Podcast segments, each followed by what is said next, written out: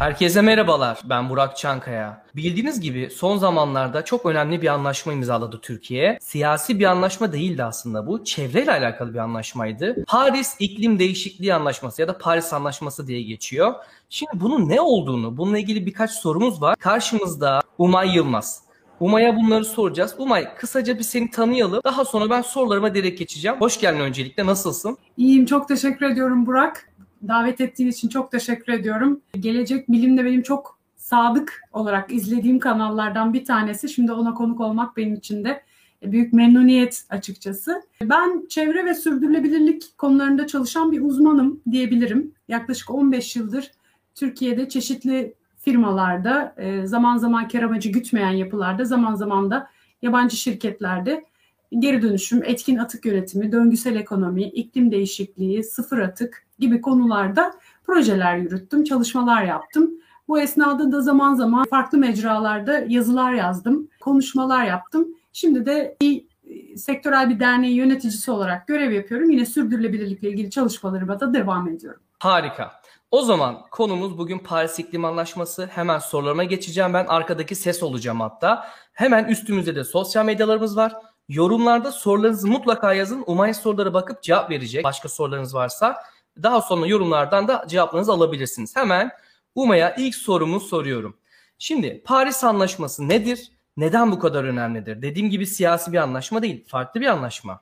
Aslında her şeye buradan başlamak lazım. Biz zaman zaman bu tür konuları haberlerde, sosyal medyada ya da internette gördüğümüz zaman nedir ve neden önemlidir sorusuyla genelde başlamıyoruz. Yani bu cevapla başlamıyoruz. Bu açıklamaları okuyarak konuya giriş yapmıyoruz. Konulara böyle çok farklı yerlerinden, işte nerede bir maliyet varsa, nerede e, yaptırım varsa hani hep böyle korkarak acaba bu bize ne gibi bir e, zorunluluk getirecek, ne gibi bir yaptırım getirecek, ne gibi bir, bir yük getirecek bakış açısıyla dinliyoruz ya da bununla ilgili açıklamalar okuyoruz. O yüzden öncelikle bir adım geriye gidip hani bu soruyla başlamak çok çok iyi bir fikir. Paris İklim Anlaşması küresel bir sorun olan iklim değişikliğiyle tüm dünya ülkeleri olarak hep birlikte mücadele etmemiz için bize ortak bir çalışma modeli sunan bir anlaşma aslında, uluslararası bir anlaşma. Neden bu kadar önemli? Çünkü gerçekten bizi şu anda dünyayı önemli ölçüde tehdit eden bir sorunu çözmek konusunda bir araya getiriyor. Bu anlamda önemli. Anlaşmanın detayına girmeden önce neden gerekli kısmını birazcık daha açıklamak istiyorum. Şimdi dünya bir dönüm noktasında. Önümüzdeki 10-20 yıl bizim nasıl hareket ettiğimiz, hangi yolları seçtiğimiz, hangi tercihleri yaptığımız gerçekten canlılığın devamını ya da e, bitişini belirleyecek. Bu gerçekten çok çok kritik. Dikkatinizi çekerse insanlığın demedim, canlılığın dedim. Dünya öyle bir noktaya geldi ki bununla ilgili bir sürü bilimsel araştırma var. Bu insanlığın son zamanlarda özellikle son 100 yılda yaptıklarıyla birlikte insanlık faaliyetlerinin olumsuz etkileri sebebiyle maalesef iklim krizi dediğimiz büyük bir tehditle karşı karşıyayız. Ben genelde çevre ve sürdürülebilirlikle ilgili konuları konuşurken mümkün olduğunca felaket tellallığı yapmamaya çalışıyorum. Bildiklerimi bu minvalde, bu ölçüde anlatmamaya çalışıyorum. Çünkü biliyorum ki biz ne kadar bunu böyle e, korkutarak, işte yarın öbür gün dünyanın sonu gelecek şeklinde anlatarak e, ifade edersek insanlara o kadar soğuk, sıkıcı ve e, acımasız geliyor, itici geliyor. Dolayısıyla herkes bundan kaçıyor. Ama bir taraftan da e, olayın ne kadar ciddi olduğunu, hani yetişkinler olarak, bu dünyaya sahip çıkması gereken yetişkinler olarak bunu ne kadar ciddiye almamız gerektiğini de bir taraftan e, o sorumluluğu da taşıdığımız için bu konuda çalışan uzmanlar olarak bunu da net bir şekilde ifade etmek lazım. Dünya şu anda ciddi bir tehditle karşı karşıya. E, bu tehdidin nihayetinde canlılık e, devam edebilir, etmeyebilir. Böyle bir e, sonucu var. Bundan bahsediyoruz. Ve önümüzdeki 10 yıl, 20 yıl bizim nasıl hareket ettiğimiz tüm bunların sonuçlarını belirleyecek. İşte bu anlaşma da bu yüzden önemli yani. Çünkü geleceğimizin evet. ve gezegenimizin devamlılığıyla alakalı bir anlaşma. Evet. Yani bu anlaşmada evet bunun için önemli. İstersen biraz da şeyden bahsedebiliriz. Hani hep iklim değişikliği, iklim değişikliği diyoruz. Bu da şeyle çok karışıyor. Meteorolojik olaylarla, bugünkü Aynen. hava durumuyla çok karışıyor. Hani biraz iklim nedir? Ne gibi etkileri vardır? Neden önemlidir? Hani e, basma kalıp sözler duyuyoruz sosyal medyada ya da haberlerde işte buzullar eriyor, sıcaklık artıyor. E, bunun dışında iklim bizim için neden önemli biraz da ondan bahsedebiliriz istersen. Çok küçük bir ekleme yapacağım. Sokak röportajları da yaptık. Biz halka da sorduk. Büyük ihtimal daha sonra yayınlanacak o. Genelde insanlar şunu diyor. Eskiden Ankara şu kadar soğuk oluyordu, bu kadar uzun sürüyordu. Hep hissettikleri o deneyimleri bize anlattılar. Ben izledim videoları çünkü. Genelde halkımız iklim değişikliğinin farkında ama böyle farkında. Yani diyor ki işte artık eskisi kadar soğuk kış gelmiyor falan. Daha da ısınma oldu gibisinden farkında. Halbuki Hı. ne iklim dediğimiz şey? İklim aslında biz hani havada olan bir şey gibi anlıyoruz. Yani hava olaylarıyla, meteorolojik olaylarla eşleştiriyoruz. Mesela havanın sıcaklığı gibi, rüzgarlı olması gibi, işte havada yağış olup olmamasıyla ilgili, havanın derecesiyle, sıcaklık derecesiyle ilgili olduğunu düşünüyoruz. Aslında burada da çok fazla yanılmıyoruz. Ee, bununla ilgili bir şey ama bu günlük hava olayıyla aynı şey demek değil aslında. Yani bugün işte Paris Anlaşması'nın en çok popüler konuşulan hedeflerinden bir tanesi olan işte dünyanın ortalama sıcaklığının iki sıcaklık değişikliğinin iki derecenin altında tutulması. Hatta mümkünse bir buçuk derecenin altında tutulması ile ilgili bir hedef var. Paris Anlaşması bununla çok ünlendi. Hani bu bir buçuk derece, iki derece artsa ne olur, artmasa ne olur? Hani bizim sanki gün içinde ya da zamanla mevsimler arası geçişlerde çok daha farklı sıcaklık aralıklarına maruz kalıyoruz. Hani onları tolere edebiliyoruz. Hava birazcık daha sıcak olsa ne olur ki? Bu kadar önemli mi? sorusu akla geliyor olabilir. Şöyle anlatayım. İnsanın da bir vücut sıcaklığı var. Ve bu vücut sıcaklığı işte 36,5 derece, 37 derece civarında olmalı. Yarım derece arttığı zaman ya da bir derece arttığı zaman bu içeride bağışıklık sisteminin bir şeyle savaştığı anlamına geliyor. Evet. Yani sistem olarak yani insanı bir e, sistem gibi kabul edersek içeride bir sürü operasyonun, bir sürü mekanizmanın birbiriyle etkileşim halinde çalıştığı büyük bir sistem gibi kabul edersek insan vücudunu bizim sıcaklığımızdaki yarım derece, bir derece artış gerçekten e, bize hasta edebiliyor. İki derece artış tahammül edemeyeceğimiz derecede hasta edebiliyor. E, daha fazlası daha o zaman yani. O bir iki de geçmemek lazım. Evet. Yani aslında bizim havada gördüğümüz şey, hava durumu olarak gördüğümüz şey günlük faaliyetler. İklim daha uzun soluklu. Yani 30 yıllık, 40 yıllık belli bir bölgedeki havanın karakteristiği, hava durumunun karakteristiği. Mesela diyoruz ki Akdeniz iklimi diyoruz. Akdeniz iklimi deyince hepimizin aklına o ilkokulda ezberlediğimiz hani e, klasik şey gelecektir. Hani Akdeniz iklimi nedir dediğimiz zaman eminim herkes onun cevabını verecektir. Ya da işte mesela Karadeniz iklimi diyoruz işte kara iklimi diyoruz mesela. Bunlar hani e, söylediğimiz zaman hemen onun karakteristiği hiç değişmiyor. Evet. Yıllar boyunca hep böyle. Hani bu mevsim böyle öbür mevsim öyle değil. Geçen yıl böyle öbür sene farklı değil. Aslında hep aynı seyreden işte 30 yıl 40 yıl boyunca döngüler halinde aynı şekilde devam eden karakteristik hava durumu diyoruz. O yüzden iklim aslında dünyada bizim farkında olduğumuz ya da olmadığımız bir sürü prosesin, bir sürü operasyonun birbiriyle etkileşimli halde sistematik bir şekilde çalışmasıyla ortaya çıkan bir sistem aslında iklim. Ve iklimin düzenli bir şekilde tıkır tıkır işlemesi, bozulmadan, değişmeden yürümesi birçok şeyi sağlıyor. O zaman Mesela kritik doğanın... soru. Bozulma mı, değişme mi var? Yani iklim değişecek. Yine en, bu hayata adapte olanlar o iklime yaşayacak mı yoksa olan iklim bozuluyor ve daha kötü mü olacak? Bütün canlılık mı yok olacak? Şimdi iklim değişikliği diyoruz. İklim değişikliği başladı. İklim zaten değişti. Yani belli ölçüde değişti. Biz şimdi zaten e, bir ölçüde ona adapte olmaya çalışıyoruz. Evet. E, ve bu iklim değişmeye devam ettikçe de artık iklim bozulacak. İklim sistemi bozulacak. O tarafa doğru gidiyoruz. İşte biz bulunduğumuz noktada, bulunduğumuz zamanda bu değişikliğin bozulmaya gitmesini engelleyecek aksiyonlar almaktan bahsediyoruz. Bugün bunu konuşuyoruz. Paris Anlaşması da bununla ilgili bir döküman aslında. Çok yani iyi. dolayısıyla şöyle söyleyebilirim. Doğanın bir ritmi var. Hani biz nasıl işte ilkbahar geliyor, işte doğa bir uyanıyor, işte toprak değişiyor, canlılar e, çıkıyor, çiçekler açmaya başlıyor, e, bazı ağaçlar meyve veriyor. Sonra ondan sonra o ilkbaharın uyanışından sonra yaz geliyor, yazın daha farklı bir enerjisi var. Sonra işte yaz bittikten sonra doğa kapanıyor. İşte yaprak dökülüyor, ağaçlar değişiyor, doğa değişiyor, hayvanlar yavaş yavaş daha soğuk olduğu için hava e, yuvalarına girmeye başlıyorlar. Sonra kış geliyor. İşte yağışlar, karlar oluyor.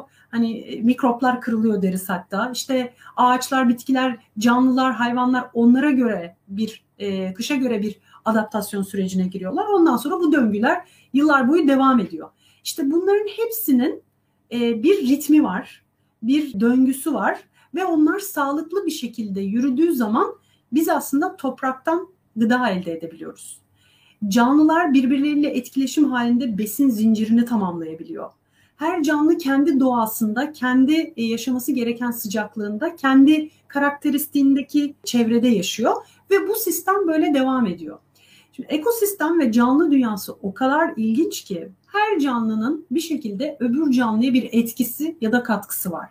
İşte bu yüzden de biyoçeşitlilik de çok önemli. Yani bizim evet. evet bizim bir bütün olarak hepimizin birbirimize ihtiyacımız var. Yani e, bugün hiç sevmediğiniz aman şu e, hayvandan çok korkuyorum aman şu hayvanı çok iğrenç buluyorum dediğiniz her canlının bu bütüne, bu ekosisteme, dünyanın içindeki o mekanizmaya bir etkisi var, katkısı var. Hepsinin varlığının bir anlamı var. İklim de tüm bunları mümkün kılan çok kilit bir sistem. Eğer iklim bozulursa önce bitkiler, sonra hayvanlar, zincirleme olarak hepimiz yani biz insanlar da dahil olmak üzere tüm bu sistem etkileniyor ve biz de bununla ilgili zararlar görmeye başlıyoruz. İklim işte bu yüzden dünyanın varlığının, canlılığın e, devamlılığının e, kilit noktası diyebilirim. O yüzden çok önemli. Şöyle ya bütün devletler şu an bir araya geliyor ve ilk defa bütün devletler ortak bir noktada neredeyse buluşuyor. Çok önemli bir şey. Çünkü bu bütün devletleri ve bütün canlılığı etkileyecek bir süreç. Peki bu anlaşmaya biraz inelim Umay. Paris Anlaşması neyi kapsıyor? İçeriğinde neler var? Aslında Paris İklim Anlaşması dünyadaki bütün ülkelerin iklim değişikliğiyle mücadele adına attıkları ilk adım değil. İlk adım yani bununla ilgili yapılan ilk çalışma ta 1992 yılında Birleşmiş Milletler'in Rio'da düzenlediği bir zirveyle başlıyor. Birleşmiş Milletler İklim Değişikliği Çerçeve Sözleşmesi denilen bir sözleşmeyle başlıyor her şey. Ve o sözleşme de hala bugün yürürlükte aslında. Ama hani biz e, Paris Anlaşması, işte iklim değişikliği çerçeve sözleşmesi diyoruz. Hani sanki hepsi sözleşme, anlaşma gibi. Ama bunların İngilizcelerine baktığımız zaman bu dokümanların arasında biri daha büyük bir doküman, daha çerçeve, daha ana ilkeleri, işte genel hükümleri belirten bir sözleşme, daha üst bir doküman. İşte Paris Anlaşması onun bir uzantısı, bir alt dokümanı gibi bu şekilde konumlanan, e, birbirine destek olan aslında dökümanlar. Birleşmiş Milletler İklim Değişikliği Çerçeve Sözleşmesi 92 yılında başlıyor. Ondan sonra bakıyorlar ki bu anlaşma biraz niyet beyan ediyor. İklimle iklim değişikliğiyle mücadeleyi e, anlatıyor. Onunla ilgili bir takım ilkeler veriyor ama hani kimseye hiçbir ülkeye sen şunu yap sen bunu yap demiyor. Bir yol göstermiyor ya da bir bir şey tariflemiyor. Öyle olunca da hani bir centilmenlik dokümanı gibi Evet tabii hani biz yapalım elimizden geleni. Biz bu konuda hem fikiriz diyoruz ama orada kalıyoruz. Aksiyona gitmiyoruz. O yüzden bu dokümanın yanı sıra hani biraz daha neler yapılması gerekiyor, nasıl yapılması gerekiyor'yu tanımlasın diye 1997'de Kyoto protokolü e, açıklanıyor. Kyoto protokolü açıklandıktan sonra onunla ilgili çalışmalar başlıyor. Önce o imzalanıyor. Ee, sonra onunla ilgili gözden geçirmeler devam ediyor. Ancak onun bir süresi var. Hani şu yıllar arasında geçerli olacak ondan sonra devam etmeyecek diye ona bir süre koyuyorlar. İşte onun süresi bittiği zaman ne devam edecek? İklim değişikliğiyle mücadele konusunda bize ne yol gösterecek? İşte onu da 2015 yılında Birleşmiş Milletler'in Taraflar Konferansı'nın yapıldığı şehir olan Paris'te Paris Anlaşması'yla yapıyorlar. Yani biz aslında bu iklim değişikliğiyle nasıl mücadele edeceğiz? Nasıl işbirliği yapacağız? Kim ne kadar sorumlu olsun? Kim neyin ne kadar taşın altına elini koysun konusunu Paris Anlaşması ile konuşmaya başlamıyoruz. Biz bunu 92'de konuşmaya başlıyoruz. 92'den bugüne neyi nasıl yapacağımızı aslında bu sözleşmelerle oldukça e, müzakere ettik, oldukça tartıştık. Peki soruna geliyorum bu hani girişten sonra Paris İklim Anlaşması aslında e, tam olarak hiçbir ülkeye hiçbir taahhüt, hiçbir yükümlülük vermiyor. Yani Türkiye sen şunu yapacaksın, Almanya bunu Hı hı. yapacaksın demiyor. Ülke bazında bir Demiyor. şey yok. Ülke bazında hiçbir yükümlülük, hiçbir taahhüt yok. Yani bir hedef bazında bir taahhüt yok. Sadece şunu söylüyor. Diyor ki global bir hedef var. Tek bir ana hedef var. Biz diyor dünyanın ortalama sıcaklığını 2 derecede hatta mümkünse 1,5 derecede tutmalıyız. Bundan daha fazla değişmemelidir diyor. Ve sonra ülkelere dönüyor diyor ki bu 1,5 derece hedefini tutturmak için her bir ülke kendi hedefini belirlesin ve buna da ulusal katkı beyanı diyorlar ve bunu bize beyan etsin. Kendi Hmm. hedefinizi belirleyin ve bunu bize beyan edin. Bunun adına da ulusal katkı beyanı, o hedefe katkı verecek beyan olarak niteliyorlar. Dolayısıyla her ülkenin kendi ulusal katkı beyanını vermek ve bununla ilgili düzenli olarak iyileştirmeler yapmak yükümlülüğü var. Peki bir kontrol mekanizması var mı burada? Yani beyan vermek kolay. Bu, genelde biliyorsun ben de bu işin az çok içindeyim. Yenilenebilir enerji sektöründeyim. İzlediğim kadarıyla Amerika biraz Çin'e güvenmiyor. Özellikle Trump hiç güvenmiyordu.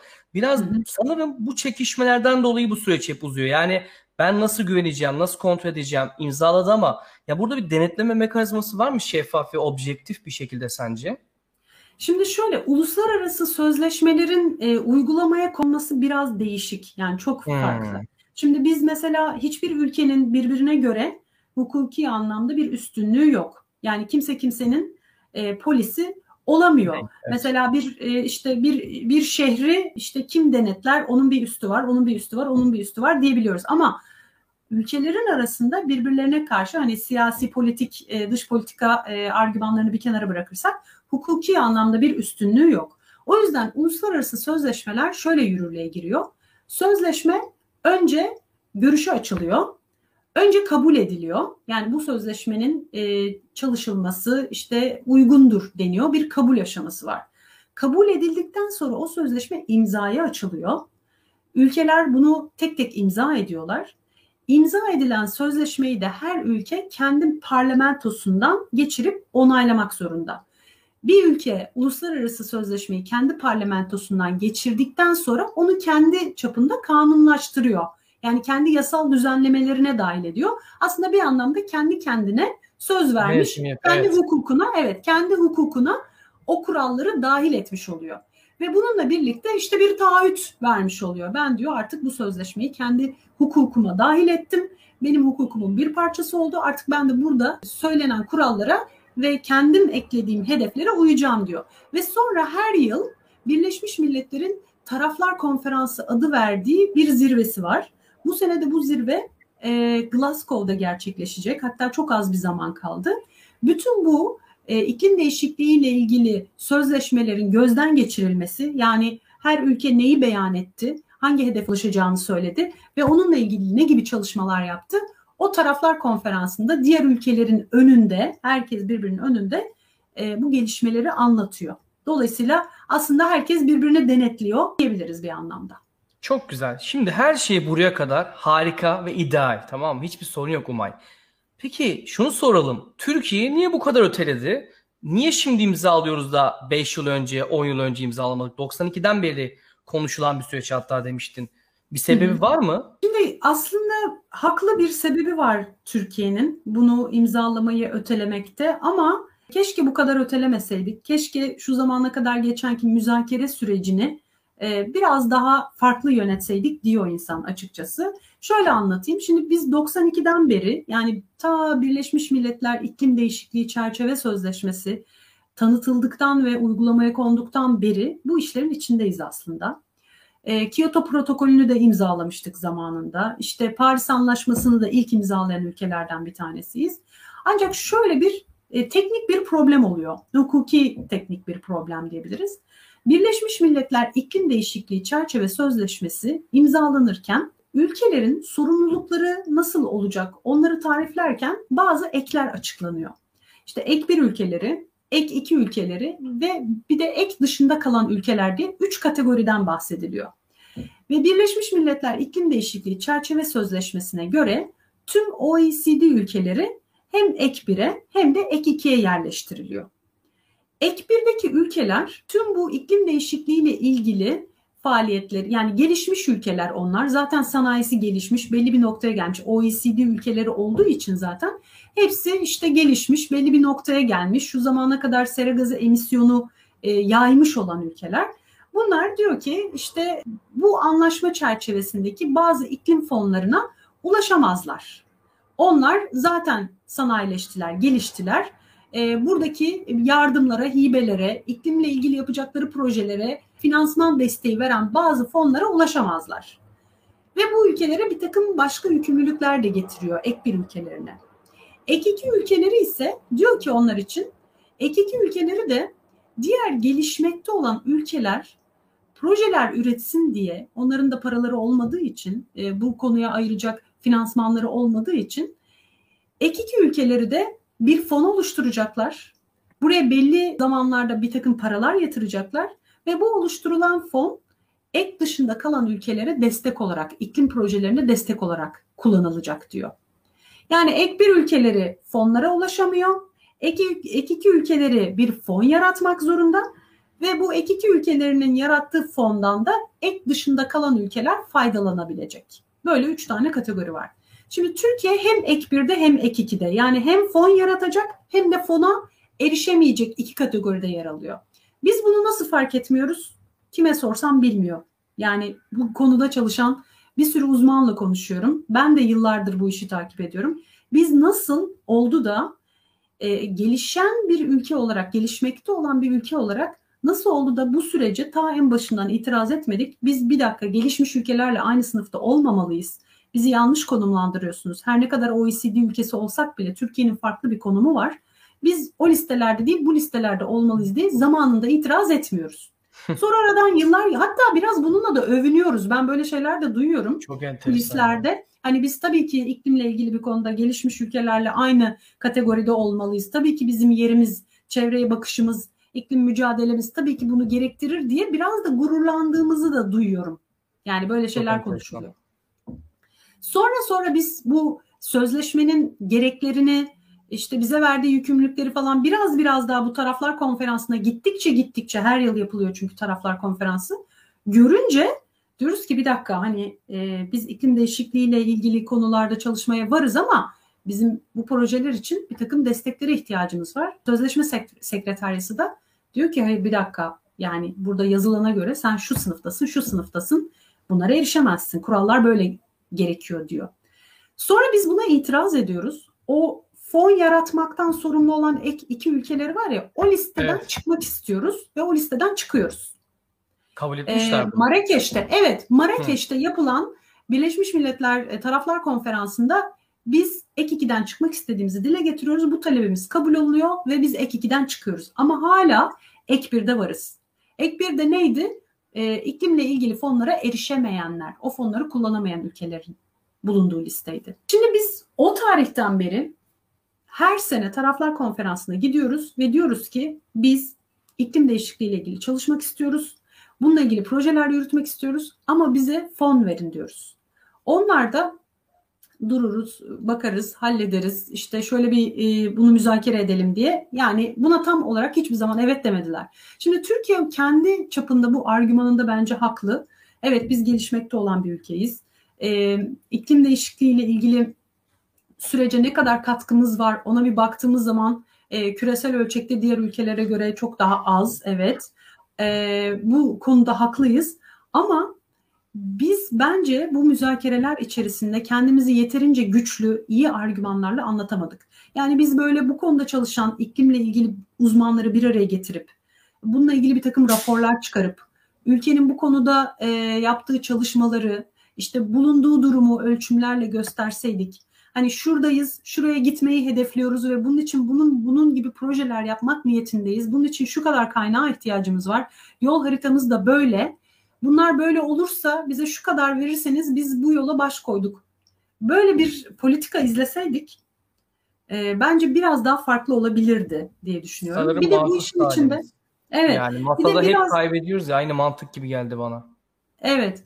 Ya bir de biraz işin politik tarafı da var. Onu da e, eklemek lazım. Hani e, Türkiye bu oyunu biraz yalnız oynadı şu zamana kadar. Hani her türlü uluslararası anlaşmada e, biraz kulis yapmak, hani etrafımıza e, biraz insan toplamak, başka Lobicilik. ülkelerin Aynen. evet yani Erevizyon şarkı yarışmasını hatırlarsın diye tahmin ediyorum. Uzun süredir Türkiye katılmıyor ama ama, yani ama hani şöyle Azerbaycan aynı bize mantık. 12 puanı veriyordu mesela. Hani biz de onlara Aynen. 12 puanı veriyorduk. Yani biraz böyle hani e, böyle çok uluslu işlerde, uluslararası Çalışmalarda göre hani oynamak lazım oyunu. Evet, Herkes evet. biliyor bunun Evet. oyun olduğunu belki de. Evet. Evet kesinlikle. Dolayısıyla biz orada biraz yalnız kaldık. Bir böyle hani yanımızda bizi destekleyen kimse yoktu. Biz de kimseye yaklaşamadık.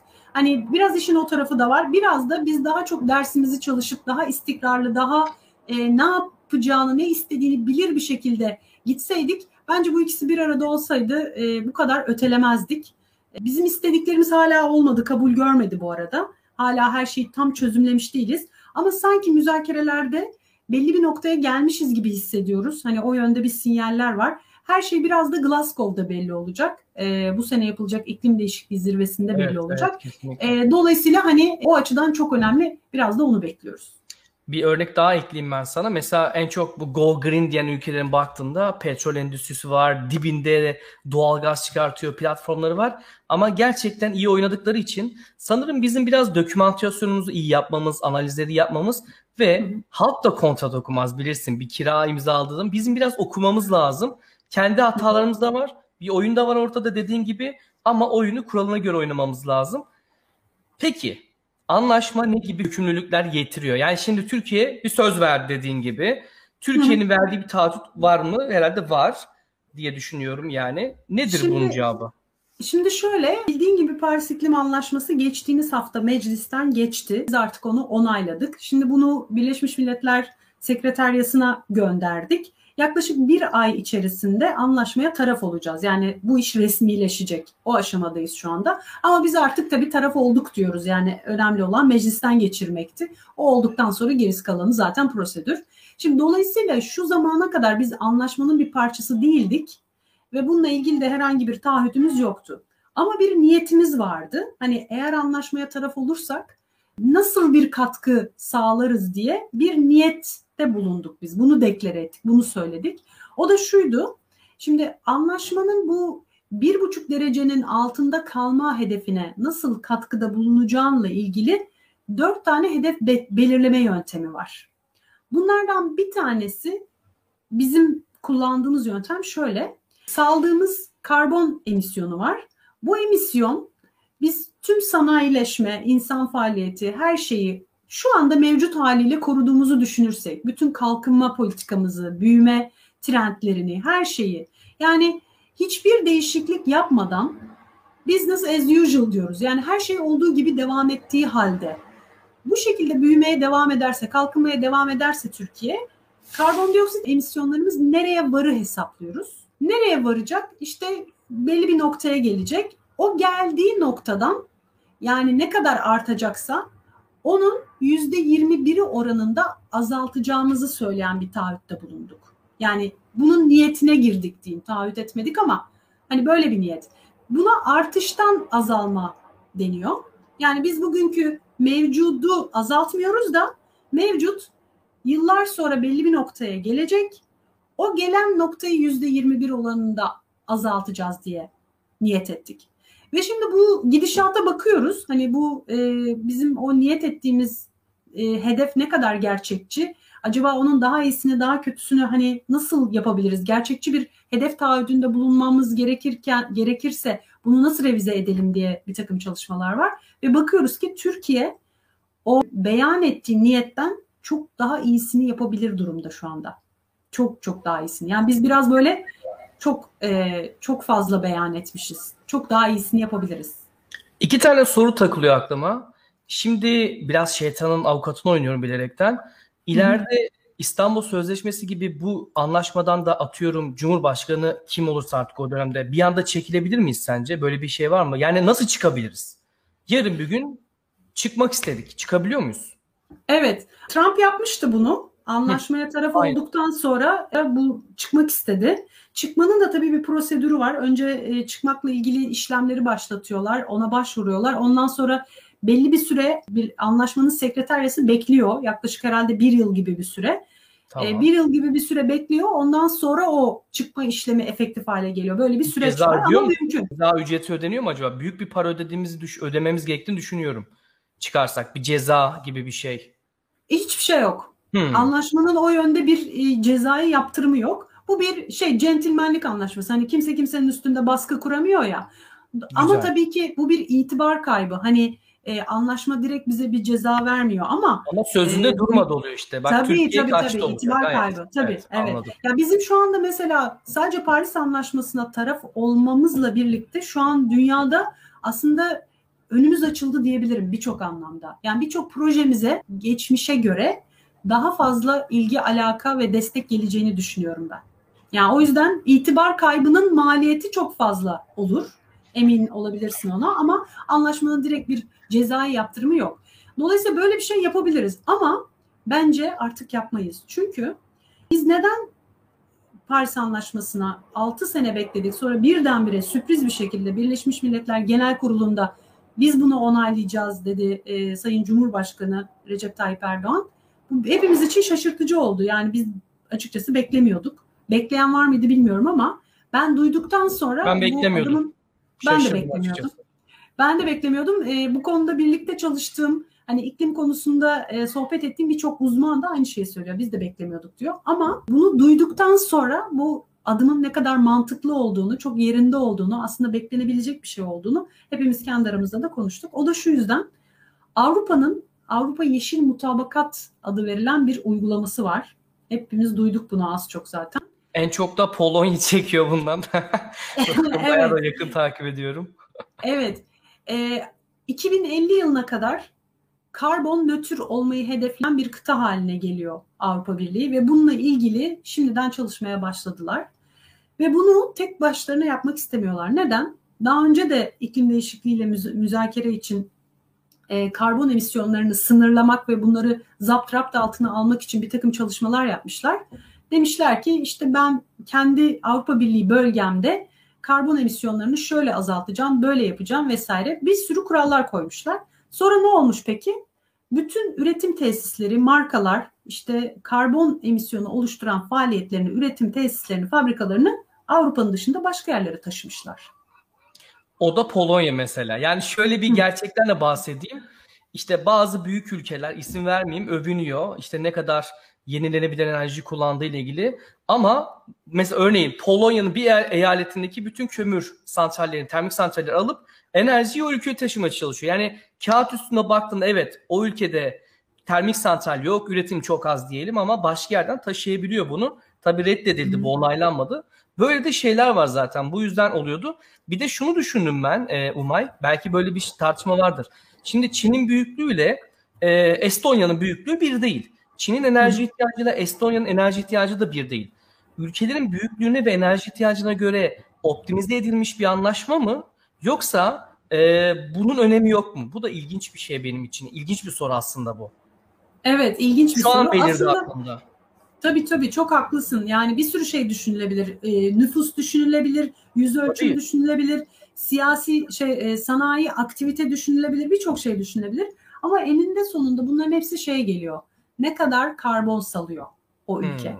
Yani karbon salı salıyor olmak zaten işte ulaşımının olması, işte sanayi aktivitenin olması, nüfusunun fazla olması, işte atıkların geri dönüşüme gidip gitmemesi gibi hani birçok şeyin zaten belirleyicisi. Yani tek bir kapıdan her şeyi kontrol edebiliyoruz. Bütün o soruların cevaplarını bulabiliyoruz. O yüzden ne kadar karbon salıyorsun, bu karbonu ne kadar azaltabilirsin? Aslında her şey buradan yürüyor. Çok iyi. Son Hı hı. sorumuza geliyoruz. Türkiye bu anlaşmayı imzaladı. Meclisten de geçti. Bir ay içinde de tam onay olacak dedin. Türkiye bundan sonra ne yapmalı? Yani hayatımızda nasıl etki edecek aslında öyle düşünebiliriz. Yani vatandaşı bir şey etkileyecek mi Umay? Yani insanlar çöplerini ayrıştırmaya mı başlayacak? Daha fazla termik santralleri kapatacağız mı? Ya da ne yapacağız? Ne yapmalıyız? Öyle diyeyim ben. Şimdi bundan sonra gerçekten çok yoğun bir gündemimiz var aslında. Ee, yeşil mutabakat yüzünden e, yeşil mutabakat da bize şunu söylüyor. Avrupa Birliği'nin bu e, yeşil dönüşüm süreci yani tüm bu Paris İklim Anlaşması'nı temel alan yeşil dönüşüm süreci e, kendisine ihracat yapan bütün ülkeleri de etkileyecek. Dolayısıyla e, sadece Avrupa Birliği ülkeleri değil, Avrupa Birliği'ne hizmet ya da ürün satan bütün ülkelerde bu kuralları uygulamak zorunda. Yoksa Avrupa Birliği ben senden mal ve hizmet almayacağım dedi. Böyle demeseydi işte az önce bahsettiğim sorunlar ortaya çıkıyordu. Yani markalar kendi üretim tesislerini Avrupa'dan başka ülkelere taşıyorlardı. E yine karbon salı, salmaya devam ediyordu o tesisler. E dolayısıyla dünyanın iklim değişikliğiyle mücadele ettiği bir şeye gelmiyordu bu. Yani sadece piyonları farklı dağıtıp yine aynı sonuçları elde ediyorduk. Yani bunun etkili olmayacağını görünce Avrupa Birliği dedi ki ben bu kuralları kendim uygulayacağım. Benimle çalışan herkes de buna uy- uyacak. Bu böyle artarak artarak dünyanın geneline yayın, yayılacak ve biz ancak iklim değişikliğiyle böyle mücadele edebiliriz dedi. Dolayısıyla Orada... biz de yapmak zorundayız. Pardon evet. çok özür dilerim. Şu anda ilk defa bu tarz bir yayın yapıyoruz. Zor oluyor karşılıklı şey yapmak. Mesela Hindistan'da 2050'ye kadar bütün e, araçları elektrikli araç yapma sözü verdi. Bence evet. bu da Hindistan Hı-hı. gibi devasa bir nüfus olan ülkeye göre büyük bir adım. Evet. Bence. Yani yani şu anda ülkeler o kadar çok bu konu o kadar popüler ki Burak. Ya anlatamam. Şu an ülkelerin hepsi bu konuda ben ne yapabilirim? Nasıl kendimi değiştirebilirim? E, nasıl bu sürece ayak uydurabilirim? Başkaları neler yapıyor? Ben onlardan neler öğrenebilirim gibi bir hazırlık içerisinde. Bizim Türkiye'de gündemimiz bu olmayabilir şu anda. Hani haberlerde, sosyal medyada e, belki çok daha farklı şeyler okuyor olabiliriz ama dünyanın geneli bu konuların etrafında e, konuşuyor şu anda. Çünkü neden? Biz bu konulara biraz e, işte benim başıma ne gelecek acaba gözüyle bakıyoruz. Ama diğer tarafta insanlar diyor ki ya burada bir sürü iş potansiyeli var. Bu bir kere bu konuyu herkes bilmiyor. Ben bu konuda bu konuyu öğrensem, eğitimlerini versem, anlatmaya başlasam, bu konuda danışmanlık yapsam bu yeni bir iş kapısı. İşte yenilenebilir enerjiyle ilgili bir sürü yeni fırsatlar var. Bunlarda bir sürü iş kapısı var. İşte bu atıkların geri dönüşümüyle ilgili bir sürü problem var. O problemleri çözmek lazım. Dünyanın farklı yerlerinde bir sürü çözümler var. Yani onlara dönüp bir bakıp iyi uygulamaları kendi ülkene getirsen bile bir sürü iş kapısı var.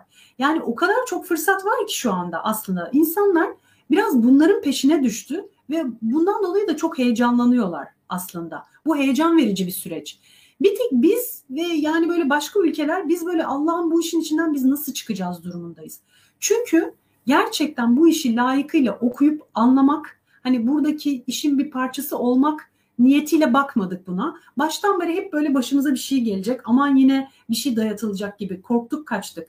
Bence bundan sonra Türkiye'nin yapması gereken şey bir kere bu konuyu iyi anlamak, bu konuyu çalışmak, öğrenmek, bu konuda uzmanların, e, eğitmenlerin, üniversitede e, hocaların e, bu konunun iletişimini yapacak kurumların, kuruluşların artması gerek.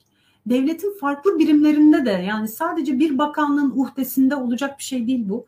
Devletin farklı birimlerinde daha farklı e, yerler açmak, e, çalışma grupları olacak. Açılacak mı? Ha, onu sor. Mesela bu anlaşmadan evet. sonra ha, olacaktır büyük Evet. Böyle. Yani o yapılması gereken bu. Ben mutlaka olacağını düşünüyorum. Ondan sonra da tabii bir kömürden çıkış planı, yani düşük karbonlu ekonomiye geçiş, yenilenebilir enerji ile ilgili gerçekten çok iyi çalışmalar yaptık son zamanlarda. Çok güzel mekanizmalar kurduk. Ee, bir sürü şey öğreniyoruz, bir sürü gelişme oluyor. Bunlara devam etmek, e, bunların sayısını artırmak, burada bir piyasanın kendi içinde bir beklentisi oluştu. O beklentileri dinlemek e, ve mümkün olduğu kadar da döngüsel ekonomiye e, yatırım yapmak, bu yönde değişmek bu yeşil dönüşümü böyle her gün ilgileneceğimiz bir konu gibi görmek e, Türkiye'nin yapması gereken şeylerden biri. Mesela ben bir örnek vereceğim, ekran görüntüsü vereceğim şimdi. İnsanlar diyebilir yani bu benim hayatımı direkt etkilemiyor. Şu anda benim cebime bir giren çıkan yok diyebilir ama çok basit bir örnek. BBC'nin bir haberi bu. E, gerçekten de çok konuşuldu. Mesela Tayvan'da bir firma var arkadaşlar bilirsiniz. E, firmanın adı tam da şurada yazıyor bakacak göreceksiniz. TSMC. Yani bu Apple cihazlarından tutun birçok e, firma çiplerini buraya üret, ürettiriyor Umay.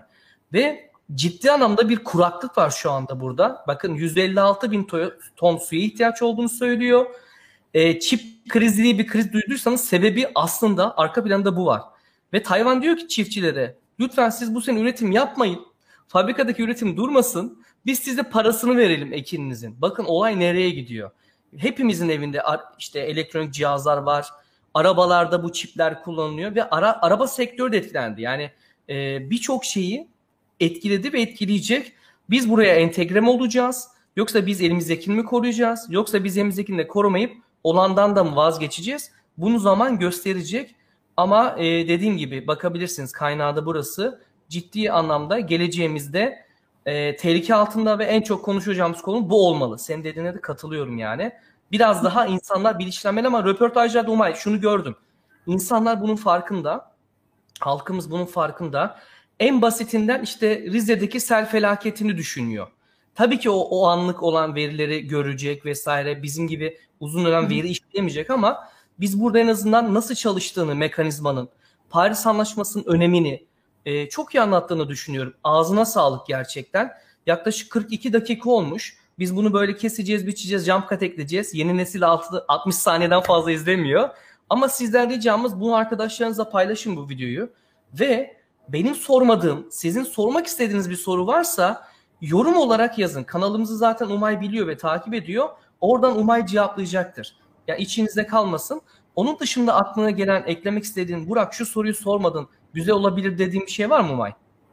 Ya ben çok teşekkür ediyorum bu konuya e, yer verdiğin için. Gerçekten çok önemli bir konu ve bence biz bu konuyu daha çok konuşacağız. Özellikle Glasgow zirvesi dönemi e, biz bu konuyu tekrar tekrar konuşacağız gibi geliyor bana. Yani Çok iklim değişikliğiyle ilgili onun paralelinde ulusal e, politikalar, işte yapılması gerekenler, üzerimize düşenler, Türkiye'nin geldiği nokta vesaire gibi yani çok geniş kapsamda konuşacağız gibi görünüyor.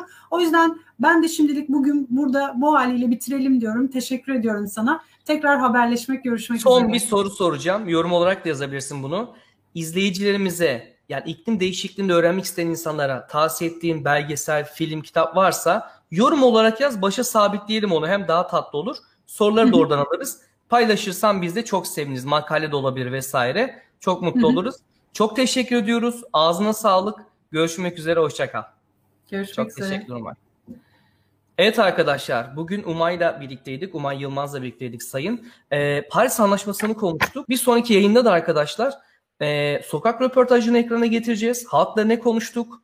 Ondan sonra da bir belgesel geliyor iklim değişikliği ile alakalı. Görüşmek üzere. Umarım faydalı olmuştur. Kendinize iyi bakın arkadaşlar. Sevgiyle kalın. Hoşça kalın. Görüşürüz.